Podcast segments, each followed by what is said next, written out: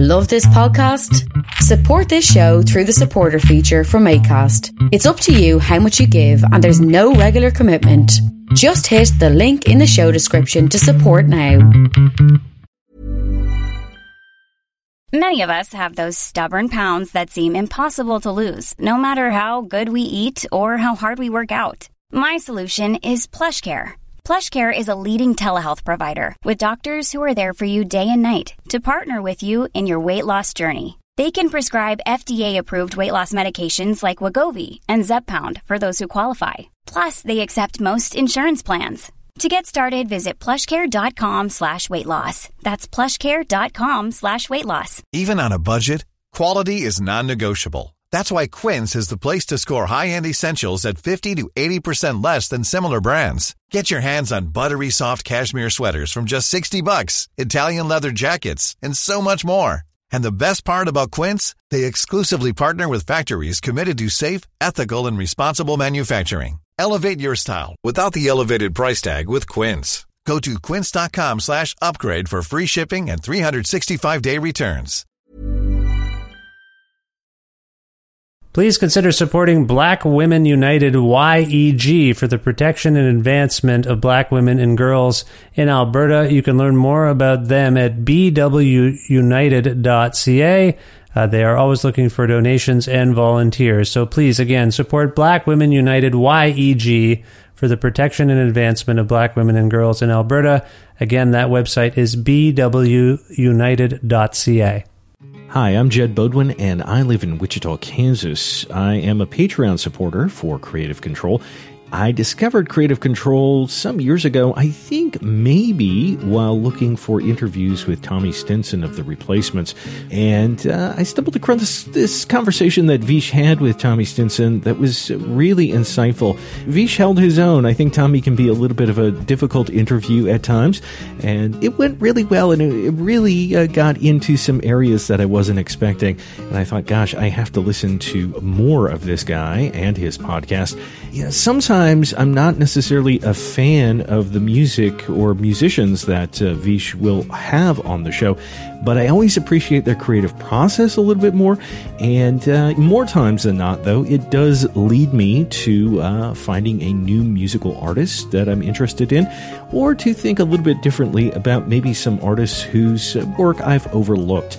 So, you know, go ahead and if you've been waiting at all to support Vish and Creative Control, now is probably the best time to do it. I know as a public radio employee here in Kansas, listener supported broadcasting, whether it's podcasts or radio itself, really isn't a thing of the past. It's actually very much a thing of both the present and the future. So, yay Vish, yay Creative Control. To make your flexible monthly donation to Creative Control, please visit patreon.com slash creative control today.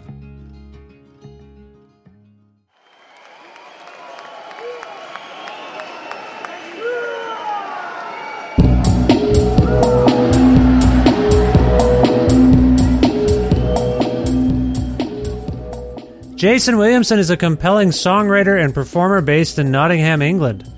After coming to music making in his late 30s, Williamson has become a prominent and beloved musical figure over the past decade thanks to his work in the groundbreaking hip hop and punk inspired band Sleaford Mods, who've released 11 albums to date.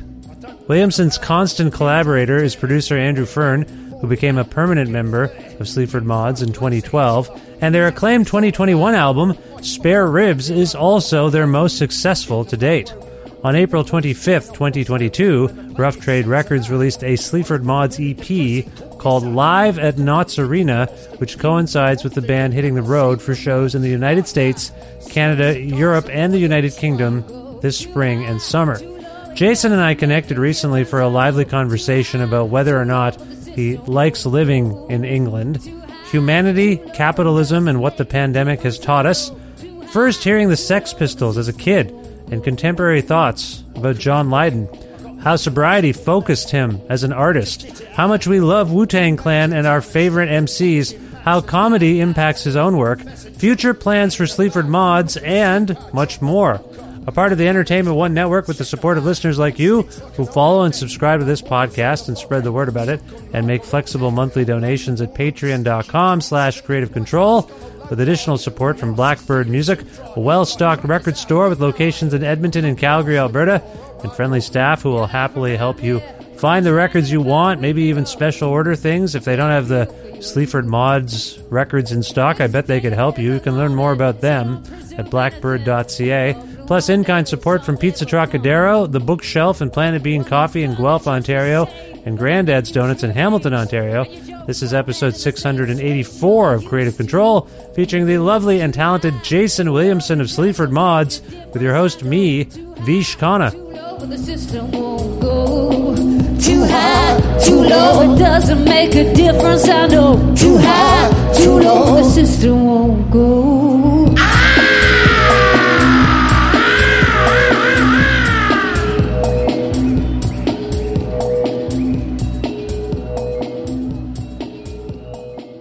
Hello, Jason. Are you there? Hello, hello. It's nice, nice to uh, talk to you. Uh, how are you? I'm all right, Vish. How are you? I'm well. Thank you for asking. Uh, where in the world are you today? Uh, I'm in Los Angeles, downtown Los Angeles. Oh, L.A.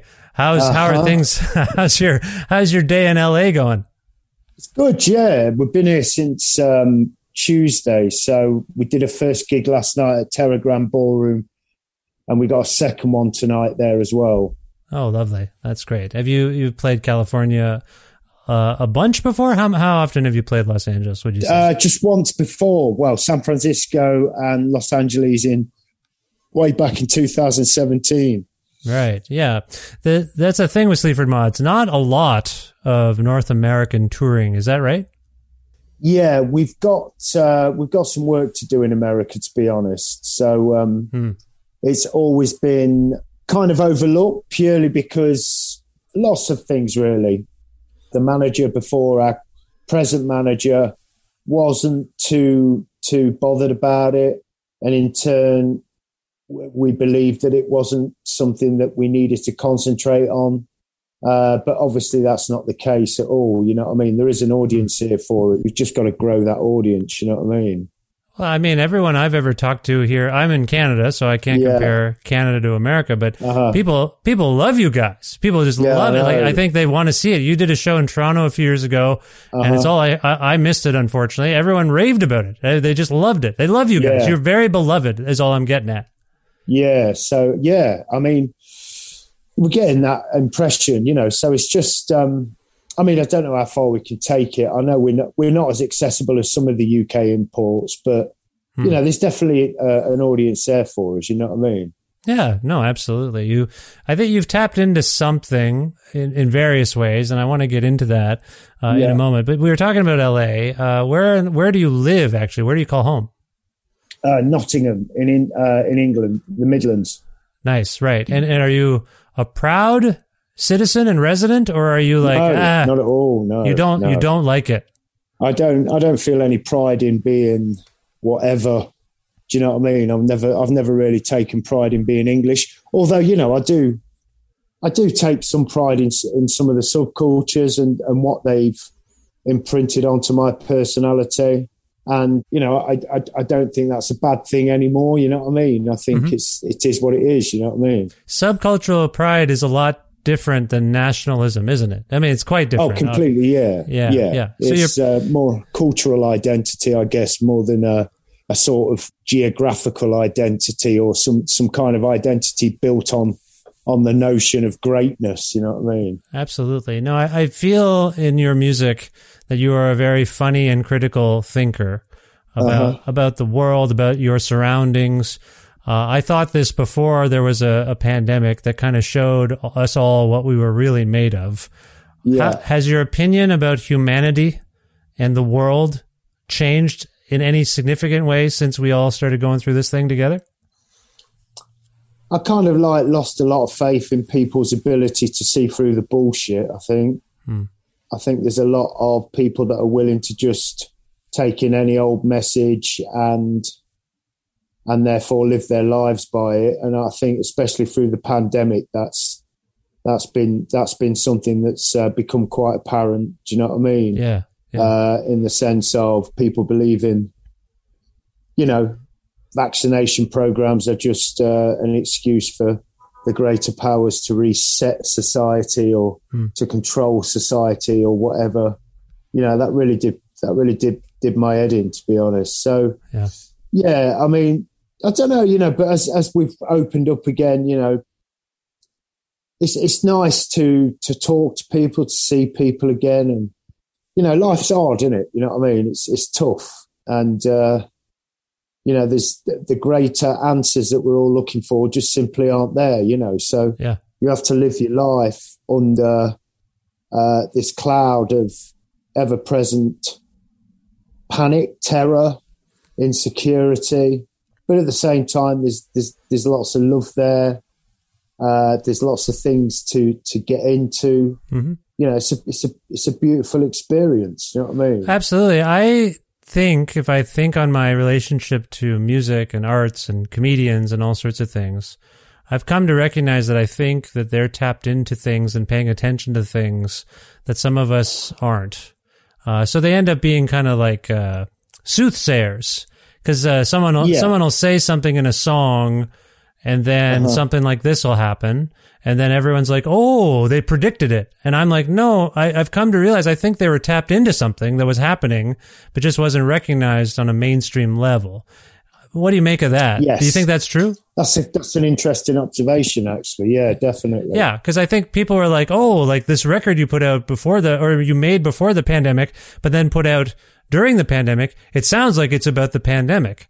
And then the artist says, "I guess." But the, obviously, I could not have predicted a pandemic. I just thought, Yeah, I thought sure. this alienation and isolation was already present, and no one was talking about it. So, Yeah, yeah, yeah, that's interesting. Yeah, that's that's a that's quite a good way of uh, of looking at it. Definitely. So do you do you Um, feel like I? So what I'm getting at when I asked you that question is, you already seem pretty fucking pissed off about stuff, and and the Uh-huh. sheep and everyone just doing whatever. You know, you point with satire and your unique ability to, to talk about things.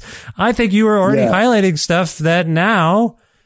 Again, it feels like it's just heightened because more people are realizing how fucked up everything is. Yeah, I think I think if you read any critical theory or you know anything by any philosopher that talks about the actual microscopic fabric of society and how how people are governed and live their lives and the rules and regulations and everything else, the story never changes. So it doesn't really matter if you write an album 15 years ago or you write one now that's concerned with subjects like that, it, the message is going to relatively be the same because we are constantly living in a rotation of Yeah. repetitive experiences due to the nature of capitalism. Do you know what I mean? Absolutely. Yeah. and uh, due to the nature of the 38 hour week, you know, the, due to the nature of paying rent, of money, of, of, of the rhythms of capitalism. So the same things seem to be, just seem to keep popping up. You know, the chief enemy of humankind is obviously fascism. Uh, that's not going away. That's still still there, very much there. Yeah. You know, it's it's the true darkness that, that hangs over the moral roots of humanity. You know what I mean? Absolutely. And I, uh, and uh, along with all the other horrible, dark uh, attributes of human nature. So, you know, there's never really any ultra new experiences. There might just be uh, new uh, behaviorisms Hmm. within capitalism, within how capitalism governs people. You know what I mean? That could be. Uh, that's obviously uh, something that um, that does change. But apart from that, I, I can't. You know, it's it's just repetitive, isn't it? It is. I think within that repetitive cycle, there's always some emergence of a subcultural critique, whether it's through punk or hip hop or literature. Like Yeah. people, Yeah. people would like to. There, there's always someone pointing this out, and then there's Yeah. small pockets of resistance that emerge. One of the things I was in, I was appreciative about in terms of the pandemic, which has been horrible. I've lost people to it. It's incredibly sad, but it did Yeah. feel and still sort of feels like we could change things. And like I, see- I'm hearing more and more chatter about capitalism crumbling a little bit. And I was like kind of happy about all of those things. Uh-huh. Do you have any uh-huh. actual faith, real change will come from all of this Well, I think yeah. I mean, capitalism's uh, capitalism's been crumbling for quite a while. You know, yeah. since since maybe the mid seventies, but it still see it still seems to hold on to key areas, and those key areas are the West, basically, Yeah. which seems to keep the wheels of cultural uh, domination going. Do you know what I mean? Mhm. If, you know, when you look at it, when you look at say. Uh, you know, a young boy from a, a, a remote African tribe wearing a, a Manchester United football shirt, then you you know that its dominance is is far and wide, isn't it? Do you know what I mean? Yeah. So Yeah. it, I, I think it's still there, but there are but societies are crumbling. People are fighting back, and that's that's been consistent for for quite a long time. But um, but we are still clamped down by the iron hand or whatever you know the the, the, the paperweight of control. Do you know what I mean? Absolutely, yeah. I actually just just yesterday, as we're speaking, I got back from a trip back to Ontario, where my family's from, where I'm from, Uh-huh. and uh, I was nervous about it because of the thing. Obviously, like I, I'm the masking and all that stuff, and I, I Yeah. knock on wood or whatever the expression is. I'm not. I think Yeah. I made it back and forth and circulated with some people. And I somehow Mm-hmm. avoided getting the thing, but Uh-huh. but it did make me. I, I don't really get homesick unless I'm home. So I'm home, and then I'm like, Yeah. ah, I got to go back now. Is there any place in the world, Jason, from what you've heard, the way they're behaving? Because you said earlier, like, I'm not particularly proud of being living in Nottingham. Yeah. Is there anywhere that you think has actually got a handle on how we could function properly? Is there any place you're like, I could live there and probably be reasonably happy with the way things are being done? Uh, I'm not, I'm not sure. I wouldn't like to say yes, but I think there is. Uh, There are places that are governed uh, in a way that's perhaps more agreeable with people, but I don't know. I couldn't really, I couldn't really say for for for, for definite. Yeah. I mean, your home is your home. Like, that's a part of you. So, Yeah, I think if you can if you can learn to sink or swim, you can govern your own life and be relatively separated from from the true tragedies of it. But that really only means that you are perhaps financially stable. Uh, because if you haven't got money, then life's hell. yes, Do you that's know what true. I mean? Yeah. I, I Uh, yeah. it's it's, it's a slow burning candle of misery. So I don't know. It's a tough one. I mean, I've you know I've got some money now, so it's like my life is different. I'm traveling all over the world. I have become more educated, more uh, responsible, more enlightened, and I'm happier. So Yeah. And I am completely a victim of consumerism. I'm a capitalist. Mhm. Uh, you know, uh, it's really it's it's it's really hard to, or you just feel like you're you're you're imposing on perhaps a truth that just isn't in your life anymore. You know what I mean? I do know what you mean. I think there are some people who view your work in this band as being, well, certainly not dogmatic. I don't mean to say it that way, but they think you're coming to it from a particular point of view and that that's coloring every song, not just whatever you're talking about. Um, do you feel that? Like, do you feel like this, the Sleaford Mods has a particular vision or I, I hesitate to use the word mission, but you feel it does seem like there's consistency in what you want to address and, and potentially not change things, but at least maybe alter people's perspective on things. Does any of that resonate with you? Yeah, I don't know if I want to do it for other people. It's more myself and Hmm. and also more disdain at myself as well. Like, uh, it's, it's- what is it? What am I now? You know, Hmm. I'm not the person I was ten years ago, writing about being a job seeker. You know what I mean? I'm I'm different now. So what is it? What am I? Hmm. And yet I'm still existing under the moniker of Sleaford Mods. So what is that now? What is Sleaford Mods now? What am I doing now? You know, Mm. and I certainly don't think that wanting to change people's minds is something that has ever motivated me. It certainly doesn't motivate me now. Or I don't, you know, I just want to tell. I just tell people. I don't. I don't really care what they think. Do you know what I mean? No, and I, Um, I appreciate that, but you're reflecting your experience and your worldview. I'm not saying that's going to Sure. change someone's mind, but when, No, whenever no. whenever you hear someone do any kind of anthropological expression, if you will, Uh, you know, here's what it's like where I am. It does change, like, oh, well, that's what it's like there. I didn't know that. That's a little person. That's one person's worldview of their location and their mindset. Uh-huh. Yeah. Wait, how does this impact my community? How does this impact the way I live? Like, that's kind of how I think of things. Like, oh, if, Yeah, if, sure. if Jason's talking about this there, is there something like that here? Oh, yeah, there is. What do I do with that information? Ah, that's that's right. Okay, I see your point. Yeah. Yeah. I mean, that's great if people are getting that. That's, I think, I think, and also, I don't want to come across as someone that doesn't care what people think, because of course I care what people think. yeah. And when people turn up to see me and Andrew play and tell us about our music, it's it's just it's mind blowing. You know, it really is. It's like really, you want that. It's really nice to be recognised, regardless of the ability of being able to do it. Recognition is is also just as important. Mhm. That, but because you know, it's like my ego demands it, and I'm battling with my ego a lot of the time. But if it doesn't get an injection of recognition, and then it just it just sends me into fits of absolute rage. You know? Yeah, totally. So, so, so don't get me wrong. You know, these things are really, really, really good. Uh, you know, when you get confirmation like that, I think that's great. Yeah. Has anyone in your, I'm sure it happens actually frequently. So let me backtrack on the question. When people talk to you about your music, fans, Mm-hmm. maybe people like me, are you ever taken aback by what they're saying to the point where you, it alters your perception of what your original intent might have been?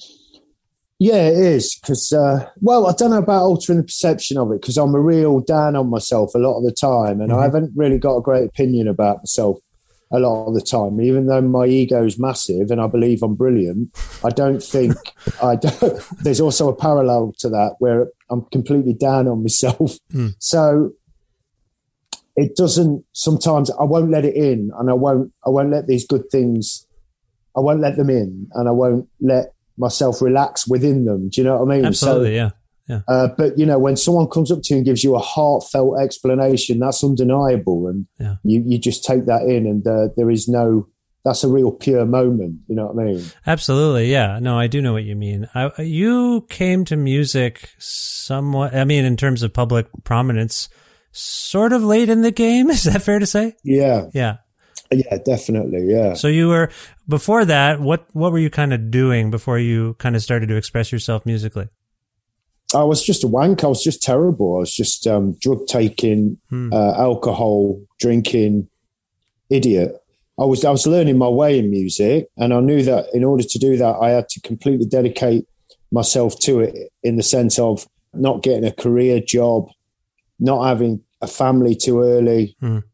having to just stick to the bare minimum to to learn to learn about music. But that got overtaken by uh, drug drug drug consumption and alcohol, and uh, I turned into not a very nice person for a very long time. So I was I was like floating around until I was 40, 44. Mhm. and then that's when Sleaford Mods took off. You know what I mean? Yeah. I'd, I'd largely given up hope of getting anywhere, but I kept doing it still because I loved I loved creating. It was the only th- I'd learned how to do such a lot in that space. Yeah. By the time I got to my forties, I knew what I wanted uh, and I knew what I didn't want. I wasn't prepared to take anything less, and um, you know it weirdly, bizarrely paid off. It certainly has. Who would have thought it? Yeah, it's- Who would have thought it? well, no, you're amazing at what you're doing, so it has paid off. I'm I'm happy to hear about that. The drugs and alcohol thing, that's almost a rock and roll cliche. Are you at pe- are you at peace with those things? Are you still do you have control over that stuff? Yeah, I'm not. I've, I'm so I've been sober for six years. So, um, I mean, I think I used them as uh, I used them because they were there. They were part of society. They were part of they were part of culture of uh, uh, you know of leisure time, recreation. That was just what you did. You went to the pub and you drank and you got stoned and you took drugs Yeah. did it ever turn into a cliche? oh, I certainly turned into a cliche in the sense of uh, a weak, irresponsible, uh, lying, uh, manipulative, untrustworthy person. Uh, in that sense, it was cliche. Mm. But um, I always hated the rock and roll cliche of sex, drugs, and rock and roll because people were just using them as as tools in order to try and enamor their image rather than actually being disabled by them. Do you know what I mean? Yeah, absolutely. Well, it's it seems to be a marker of success for some. Well, you know, I learned my instrument, I learned my craft. Now I can do that stuff. And it's just the way the history of music has sort of been written, which I guess leads me to your youth. Uh, a lot of us, when we find music as children, for if we're lucky, it really resonates with us. Do you have any memories of when you first encountered music as your youngest yeah. self? Yeah, Yeah, I do. I was uh, in, introduced to Sex Pistols at the age of ten, and uh, it was um, it was quite a quite a moment, you know. And Hmm. I was obviously introduced to lots of pop music through my dad's collection. He was quite a contemporary record collector. Stuff that I didn't really like, but I was still introduced to it. Mhm. So yeah, music's always made a massive impression on me. You know what I mean? But it wasn't until I was introduced to the Pistols and stuff like that and the Jam that things uh, things really took off. You know what I mean? yeah. So you're 10 years old. You're encountering the Pistols. Uh huh. Paul Weller in the Jam. So Yeah. earlier we were talking about how you know you don't have a lot of necessarily like a lot of like uh what do we like nationalism or like pride about being from England. Was there? But the Sex Pistols, uh, subversively and satirically, were uh just infamously British but anti-England on so many levels. Yeah. That's an interesting knot of things to encounter. I, I'm guessing as a 10 year old, like you have the pride. Oh, these guys are from here. Oh, they don't like it here. Huh. Something's up there. Like something must be up with that. There must be that you can think those two things concurrently and express yourself. Did that element of the Sex Pistols resonate with you? Yeah, I think he was so intelligent. He was so before his time with those lyrics. Yeah. Um, you just really didn't know where you were with John Lydon's lyrics. It was just incredible. Yeah. And even when, even uh, you know, when he moved on to Public Image Limited, it was, you know, I mean, now some of them talking about religion and everything else, everyone knows that it's a pile of shit and blah blah blah. But Yeah. you know, at the time, it was, it really was quite something. And um, I can't, I can never criticize him. I don't care if he's a Trump supporter. You know, it's, It's uh, complicated, think- isn't it? I have a tab open. Uh, I'll uh, tell you. I'll tell you right now, Jason. I have a tab open in my Chrome, my internet. Yeah. It's just Uh-huh. like the interview contact for John Lydon. I never close Oh, it. really? Well, I always want to send it, and then I think, oh, people will be. Will I even be okay with it? Because he has turned into Yeah. something different. As we're speaking, he's fighting Yeah. with the other pistols. I don't know if you saw that clip, those clips of him at the press conference for the Punk documentary. Did you see those? No, he wasn't happy about it, though, was he? Well, he was just disruptive. Like it was like Yeah. people from the film are there, and he got in a big fight with. Uh, oh, did he? yeah, he got in fights with people. Like it was very, very strange and cutting people off, and he just seemed like he was in a very bad place. But I listened to Nevermind the Bollocks. I listened to it somewhat frequently, and Yeah. it's really powerful when it starts. It's yeah, yeah. bonkers. Yeah. So It's it's it's too, it's too much. It's um, yeah. I mean, there's loads of ingredients that have gone into it, obviously, but uh, So you hear that at ten? It's- it's- yeah, that that's got to be. I mean, it, it was it was scary. It was horrible. It was like a horror film. The Sex Pistols. They were like a horror film. It was they terrorized your country. They ta literally they terrorized. they terrorized. Yeah. they did. Yeah. You know, people. You know, England is such a a country of bootlickers, and it still is. You know, yeah, absolutely. people still vehemently believe in aristocracy and and order and masters and uh, you know being second to somebody else. Hmm. So yeah, it was. Um, I mean, I've I've heard some horrible things about John Lydon, Yes. and uh, to the point where it's like that's not right, but. I, I, you know, I'm a big fan. You know what I mean? And I- Complicated. I think yeah. it's a bit like your dad. You know what I mean? Like my dad, his political views are not very good. Yeah. Uh, they are not very good at all, and um, he's not very good. he refuses to uh, address misogyny. He refuses to address racism. You know, I would imagine that talking to John Lydon would just be like talking to my dad. Do you know what I mean?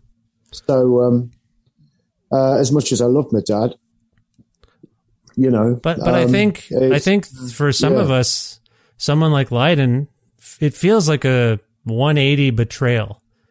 Because if you think of what the Sex Pistols and Public Image Limited stood and stand for, it doesn't seem to con. Am I missing something? Like it doesn't seem to connect with his current expression and worldview. Well, I think there was a lot of things that perhaps weren't discussed with Nevermind the Bollocks and the ideology behind it. If there ever was an ideology, there was, but it was loosely scattered. Yeah. But people just took it that he was anti, an anti-royal, anti-religion, and you know at that time of writing, he probably was. But then he mellowed, he got Yeah. older, and um, society's values uh, began to sink in a little bit more. And um, I don't know. It, it- did he take his eye off the ball? Don't know. Probably.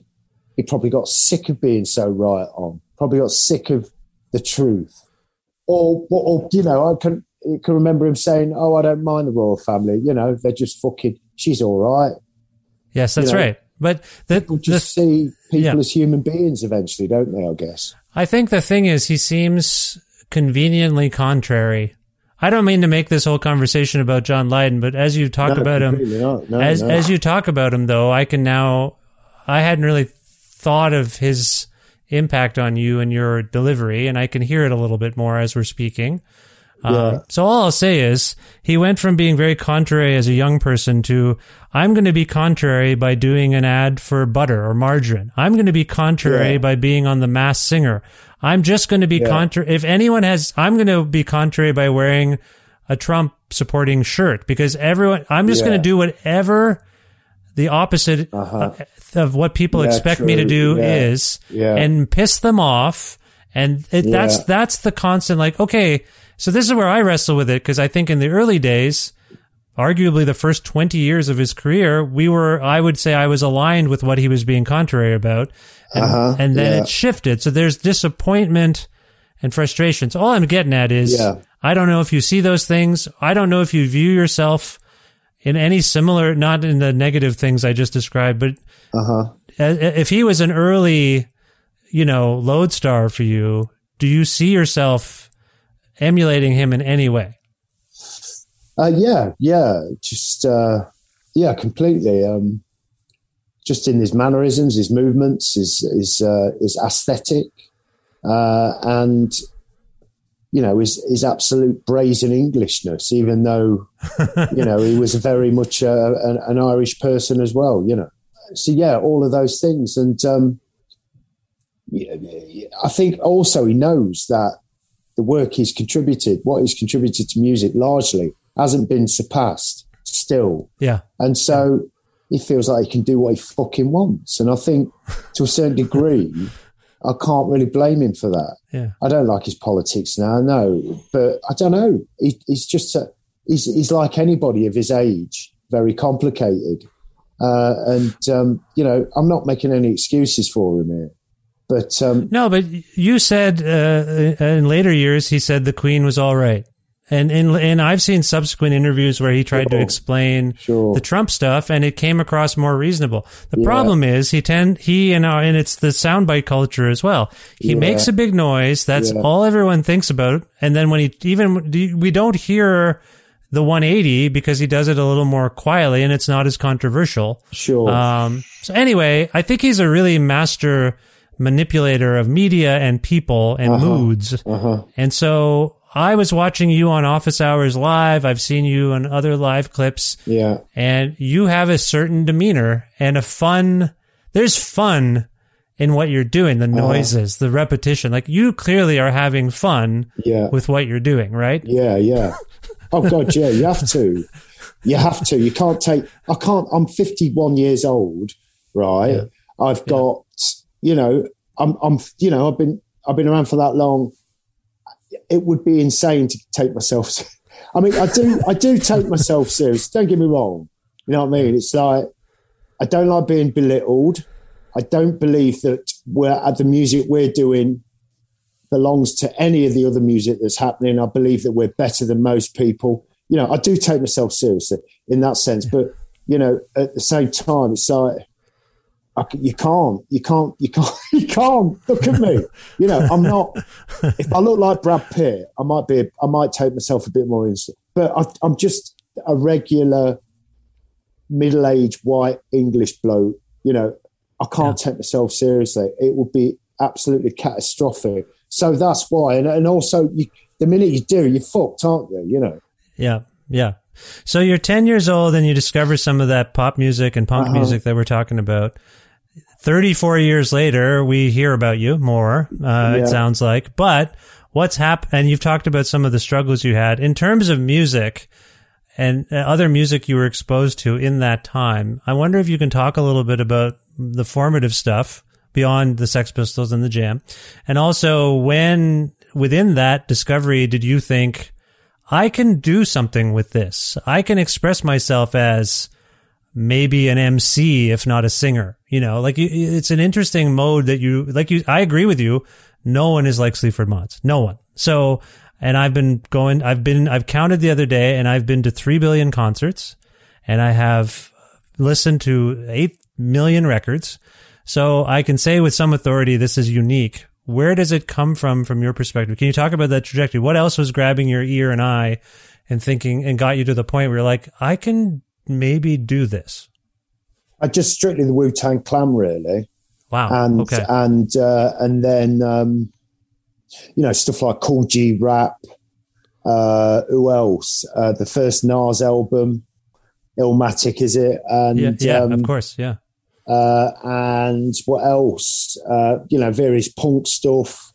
You know, sort of second wave punk stuff like the Exploited and Anti-Pasti, uh, little bits of Discharge, etc. I was obsessed with the raps of Ghostface Killah, of Raekwon, of Inspectah Deck, primarily. Uh, RZA, no, well, GZA, not RZA. Some RZA, obviously, uh, as a producer, but I a like rapper, I like not. RZA's raps a lot, and Yeah, and he, then- he does it. I mean, don't get me wrong, he's good. He can rap, but it's like they always feel a little bit more force than the others. Do you yes, know what I mean? yes. I uh okay, so I'm But you know, I'm not going to. I mean, it's if you're sat, in, I would never say that to him, obviously. But they always feel a little bit like he's a bit trying too hard. Do you know what I mean?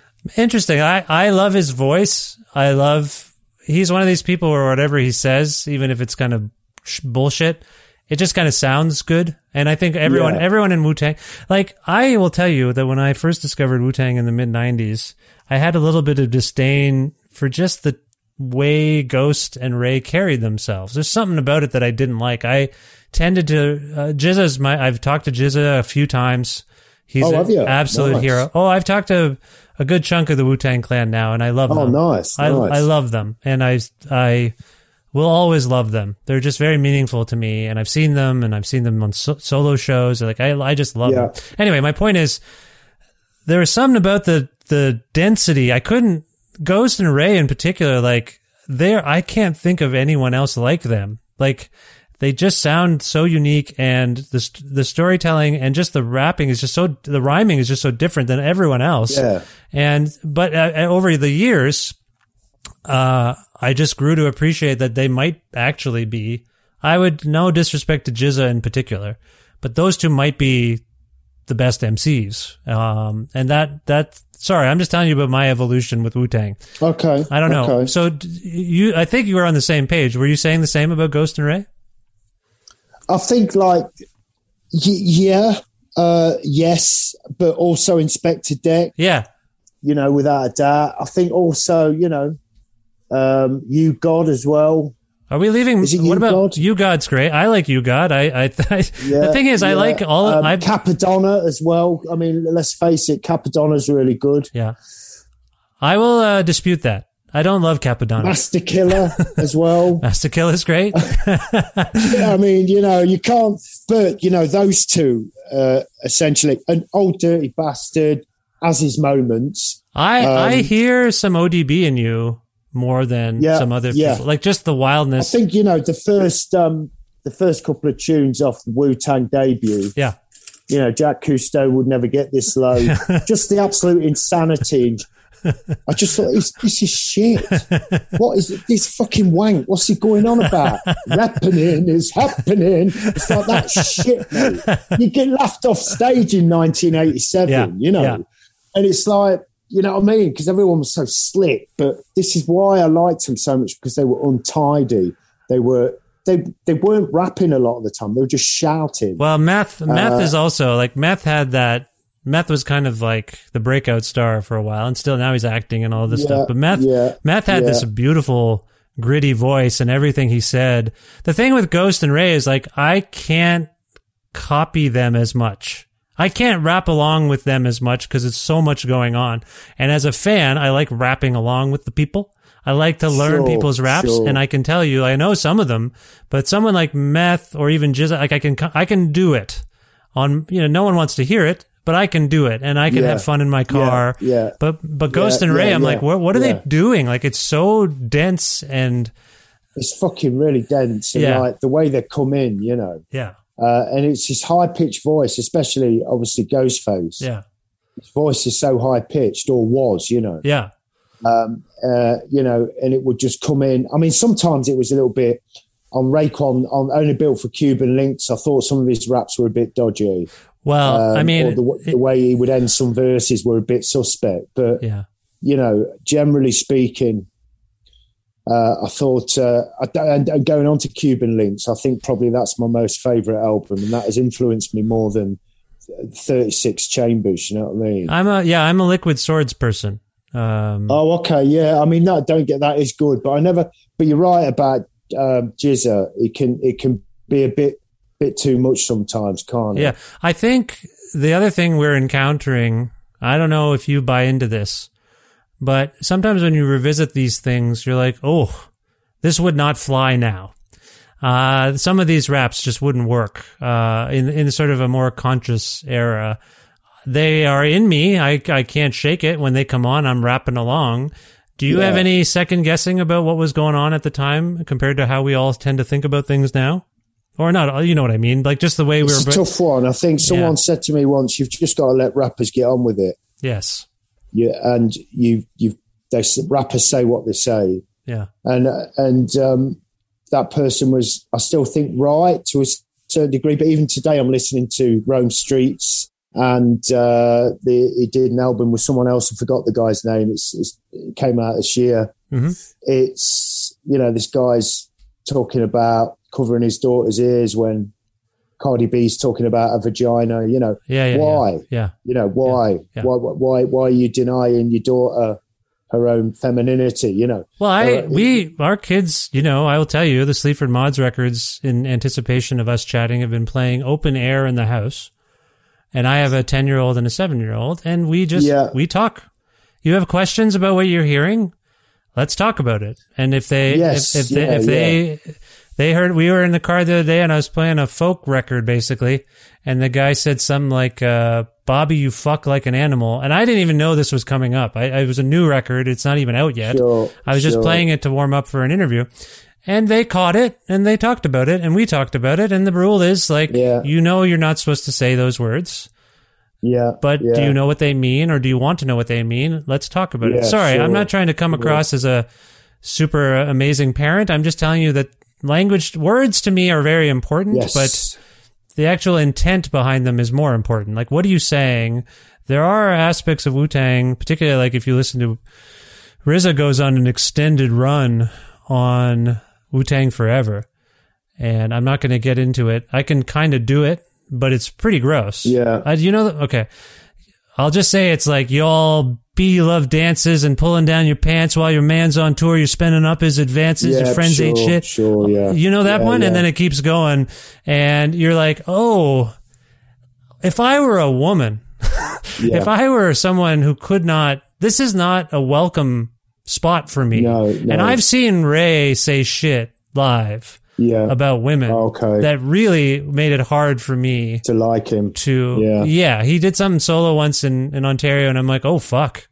Like I just didn't know the level of but when someone says give hip hop a pass, I think there's some truth to that because you, the material circumstances of many of these folks are sh- absolute horror shows. Yeah, yeah. And this, the- this is it. You know, it's like you can't. Yeah. You know, I'm not black. Uh, I'm I'm a white guy, and life's easier for me. It's as simple as that. Do you know what I mean? Well, some of us have the luxury to worry about the things we say more than others. yeah, Um, true. Yeah, yeah. That's what I think. Like I, I have always been a since I was a little kid. Hip hop appealed to me because as I got into Tribe Called Quest and Public Enemy, I realized that this was super positive, aspirational music. Like, look what we have overcome. And so you, we do tend to give a lot of the expression from the 80s and 90s in particular a pass. And then Eminem comes along and fucking goes like way too hard on oh, that's these just themes. that was just too much. I don't. yeah. So I, I- anyway, I not that yeah, I was I was never a fan to be honest. I mean, I could Yeah. I could I could appreciate some of his raps, but um, Yeah. yeah, it, it, it, it didn't take me. No, No, his skills were that. Anyway, so then I'm thinking of you, and to me, like I hear Sex Pistols, Gang of 4 Uh-huh. I hear Wu Tang, I hear so I hear that sort of like I don't know if you're a fan of any of those bands. Well, we talked about the Pistols, Yeah. but I'm hearing like that post punk. Yeah. Hardcore hip hop thing come through in what you're talking about, Uh-huh. and hu- humor was comedy. Is comedy a big thing for you? yeah, yeah. When it comes, it's got to be right, but yeah, because it's Yeah. it breaks it up completely and it seals the deal with the song. You know, Yeah, um, it it then tells the, the listener that you can't fuck with this now because I've made it completely real, and you, even if you don't like it, you can't say it's shit because comedy is just comedy is a deal breaker. It's like if you can get the comedy right as well, and what I mean by that is a light-hearted expression of the oppression of life. Then, um, if you can get that right, fucking, you're laughing. You know, it's a passport. So, Yeah. um, yeah, as far as I'm concerned, that it, comedy's got to be in there, but it, but also at the same time, if it's just angry, if you're just feeling pissed off, if you're insecure, jealous, bitter, um, envious, paranoid, a lot of the time that will just carry a song as well, you know. Absolutely. Are there comedians or comedic voices like, you know, I think uh, when I think about the Prodigy or something, like that was funny. Like when they first, there was stuff that was just, there's stuff that comes across hard, but it's so hard, it's almost, it's, it's, it's humorous on, like you can tell they're having fun Yeah. with being as hard as possible. But do you have any particular comedic influences? No, not really. Just look, just life. You know what I mean? you're just, Uh, I mean- you're just funny. well, I, I mean, Andrew's really into comedians, and he's so. Um, I mean, yesterday when we did the podcast with Tim, um, Tim Heidecker. yeah, uh, Andrew's a massive fan, and um, Well, I am too. Tim's, Tim's been on the show oh, okay. three, four times. Yeah. Yeah. Oh, nice. So, Yeah. um, so yeah, Andrew was in his element. You know, he really does appreciate American comedy more than UK almost. You know, but um, Yeah, I'm, yeah. I'm, I'm, uh, I know uh, Stewart Lee, the UK comedian, quite Oh, well. oh, nice. Uh, you know, and we regularly email and talk. Uh, he, and he's always kept in touch. He's always interested, uh, and uh, I'm a real. I've only just started to listen to his stuff. hmm Um, um, as I said, I explained to him when I first met him, or rather about a year ago, after knowing him for a few years, that I didn't feel it was right just to listen, check out his stuff because I've met him. Do you know what I mean? I thought it was a bit of an insult.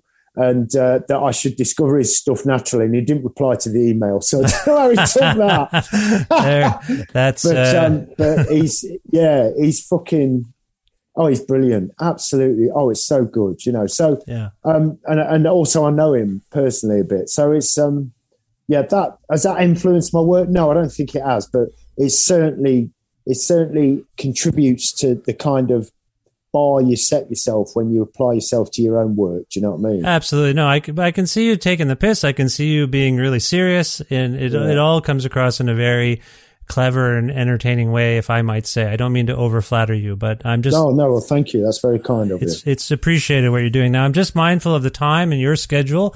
So Yes. I, I know you have to go, um, very, Uh-huh. very quickly. Uh, Mm-hmm. can you, I know you're on tour. Can you talk a little bit about any Sleaford Mods plans coming up in the near future? And then within that also where people can go to learn more about the band? Um, just uh, we're, we're demoing a new album at the minute, so uh, that's really weird because obviously Spare Ribs has been our most commercially uh, successful album. Mm-hmm. So where where do you, I, I'm you know I know where to go after that, but whether or not it's going to be as good as that, as uh, you know, it worries me. You know, Mhm. I mean, personally, when we did Spare Ribs, I, I just thought it was another album, and then everybody starts raving about it. So that worries me. So, oh, for fuck's sake, you know. So, um, So, uh, self pressure. You're just putting pressure on yourself. It sounds like. a little bit, yeah. So I'm, I'm, I'm, I'm enjoying the demo process. So a new album next year by Nice. March, I think. Fingers crossed. And um, we're coming back to America next year. We're coming back at the end of this year to America to a festival. Just more gigging, more trying to build the audience, and Yeah. it just it feels like it's had a new lease of life uh, since Spare Ribs. Uh, both myself and Andrew now are sober, uh, and it's and it's really helped turn the band into something else. Nice. And um, I think that is we're on the second, third stage of that. I think you know I don't know who, who knows. You know what I mean? We'll see, but, But, um, it sounds promising, and I, I'm I'm happy for Yes. you. You sound happy Thank you. for, for Yeah, I'm I'm, I'm really happy. Good. You know, I'm I'm like I'm I'm really kind of centralized and. I'm, uh, you know, I'm sort of, I kind of like myself a lot more. You know what I mean? So it's things are all right. good, good. Now, so where can people go to learn more uh, about Sleaford Mods, uh, your comings and goings on the computer and the telephone? Uh, just Instagram, Twitter, Yeah. uh, Facebook, obviously, all of the usual places. Okay, Instagram and Twitter are where the main sort of social media thing is really. yeah, yeah. Uh, but apart from that, just gigs. If if we're playing in a town near you or in your town or whatever, then try and come along. You know what I mean?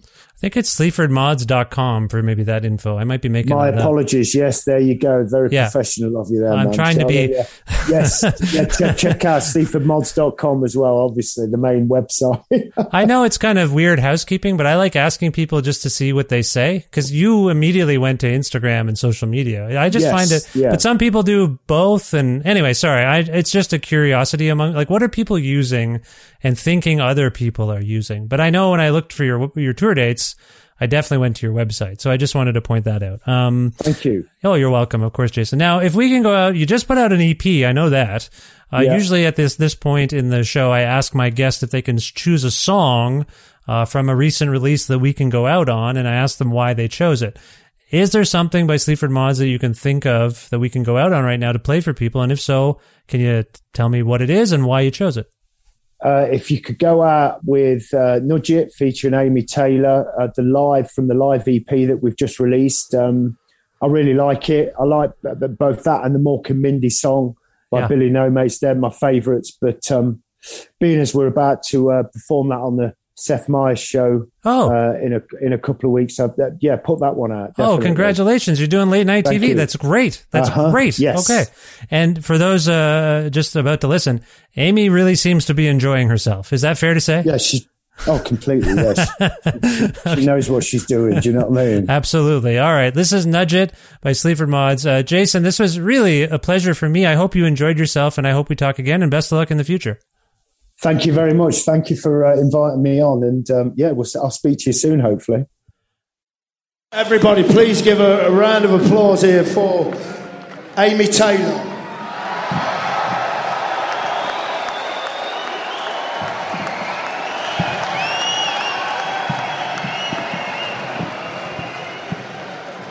Hello.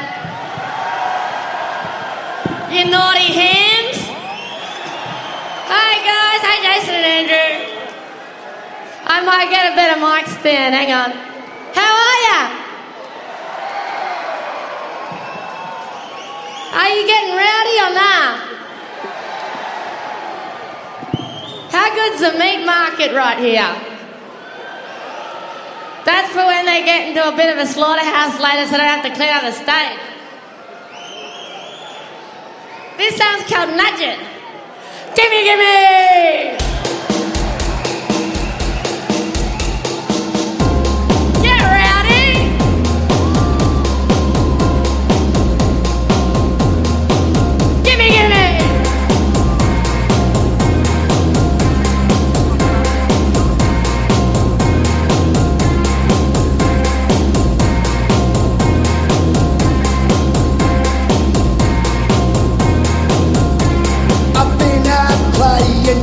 Mindless abandon. This ropey idea about love and connection. Just knock on silly ideas, cause it's all you can call. You fucking class tourists who mix your social groups or it's like you all stick together. A stronger addition. than non-creatives on impact, you got no invention. Just knock on silly ideas, cause it's all you can call. This kitchen's looking sketch, you mix your chopping boards on.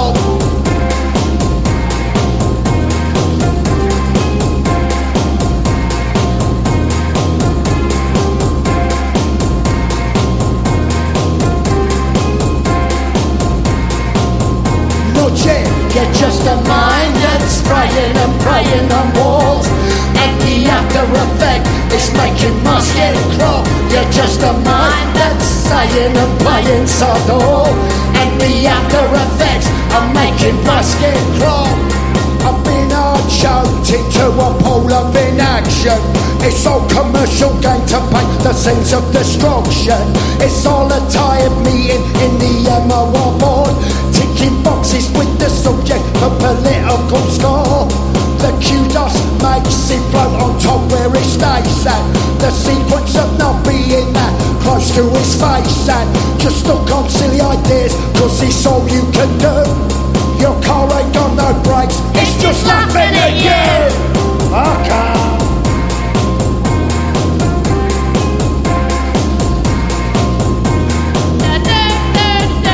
Okay.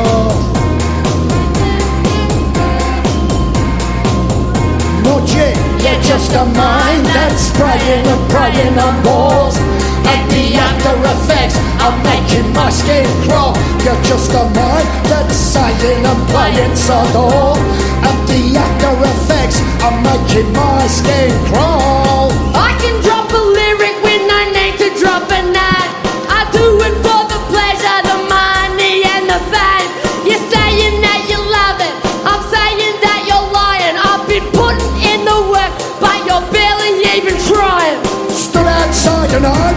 Trying to act like a gangster. Stood outside I rise, trying to act like a gangster.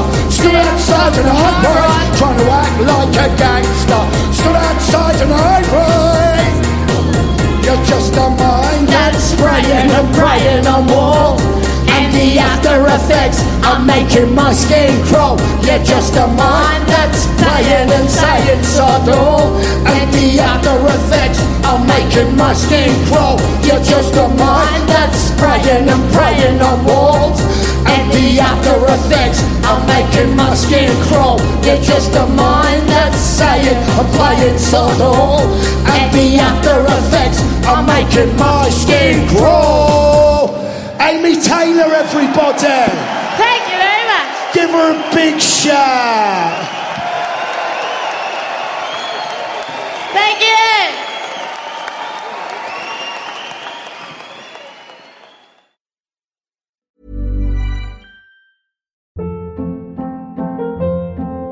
Hold up. What was that? Boring. No flavor. That was as bad as those leftovers you ate all week. Keke Palmer here, and it's time to say hello to something fresh and guilt-free. Hello Fresh. Jazz up dinner with pecan-crusted chicken or garlic butter shrimp scampi. Now that's music to my mouth. Hello Fresh. Let's get this dinner party started. Discover all the delicious possibilities at hellofresh.com. Many of us have those stubborn pounds that seem impossible to lose, no matter how good we eat or how hard we work out. My solution is PlushCare. PlushCare is a leading telehealth provider with doctors who are there for you day and night to partner with you in your weight loss journey. They can prescribe FDA-approved weight loss medications like Wegovy and Zepbound for those who qualify. Plus, they accept most insurance plans. To get started, visit plushcare.com slash weight loss. That's plushcare.com slash weight loss.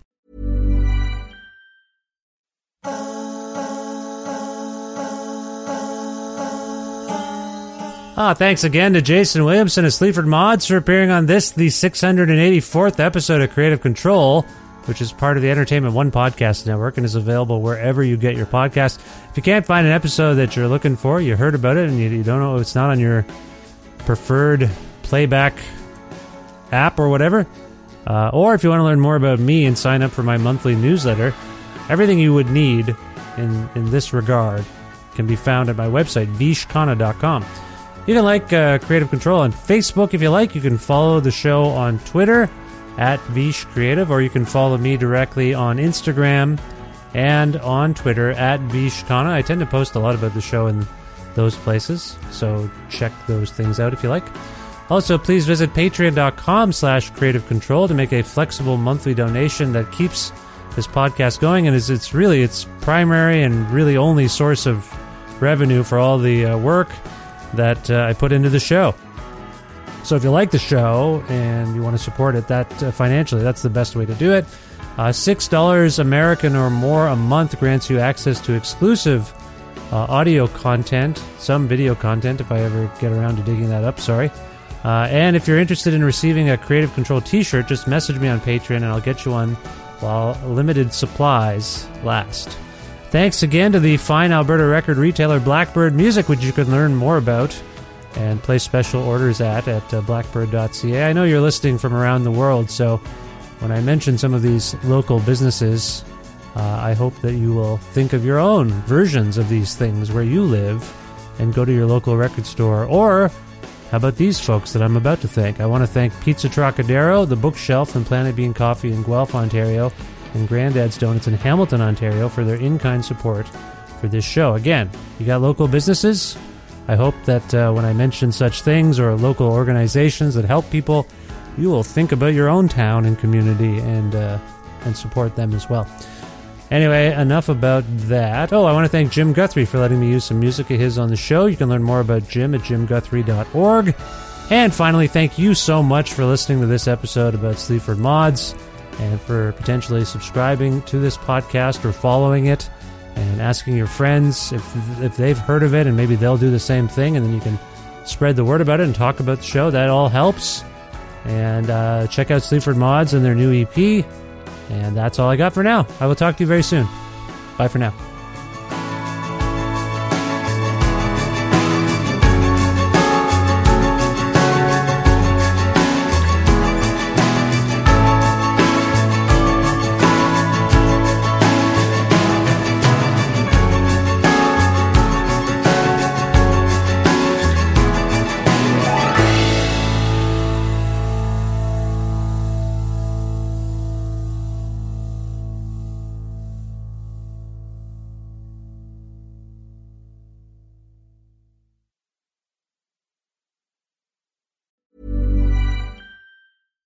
Catch yourself eating the same flavorless dinner three days in a row? Dreaming of something better? Well, HelloFresh is your guilt-free dream come true, baby. It's me, Keke Palmer. Let's wake up those taste buds with hot, juicy pecan-crusted chicken or garlic butter shrimp scampi. Mm. Hello Fresh. Stop dreaming of all the delicious possibilities and dig in at HelloFresh.com. Let's get this dinner party started.